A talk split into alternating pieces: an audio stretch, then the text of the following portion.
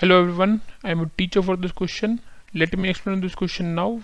Which term of the AP 3, 15, 27, 39 will be 120 more than the 21st term? so, हमको क्या बोला है कि कौन सी टर्म एपी की इसकी ट्वेंटी फ़र्स्ट टर्म से 120 ज़्यादा होगी सबसे पहले तो एन टर्म का फॉर्मूला क्या होता है हमारे पास a plus n minus one d right हमको क्या बोला है कि कौन सी टर्म इसकी ट्वेंटी फ़र्स्ट टर्म से वन ट्वेंटी ज़्यादा है? तो पहले तो ट्वेंटी फ़र्स्ट टर्म निकालेंगे। ए क्या है हमारे पास यहाँ पे? थ्री डी क्या है हमारे पास यहाँ पे?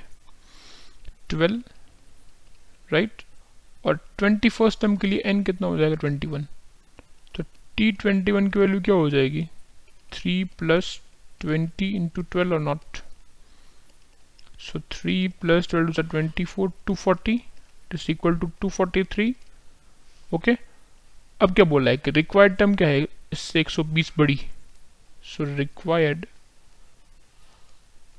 term is 243 plus 120 then it is equal to 363 okay तो हमको यही फाइंड करना है कि 363 कौन सी टर्म होगी? सो एंथम का फॉर्मूला क्या हमारे पास? 363 इक्वल टू ए कितना है हमारे पास? 3 प्लस एन माइनस वन और डी कितना है? 12 तो 12 इंटू एन माइनस वन कितना हो गया हमारे पास?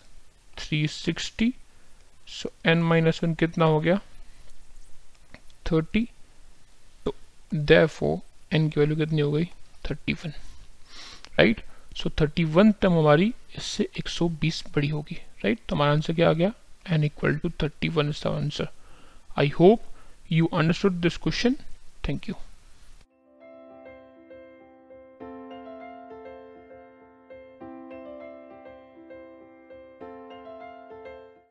This podcast is brought you by Hubhopper and Shiksha Abhiyan अगर आपको ये पॉडकास्ट पसंद आया तो प्लीज़ लाइक शेयर और सब्सक्राइब करें और वीडियो क्लासेस के लिए शिक्षा अभियान के यूट्यूब चैनल पर जाएँ।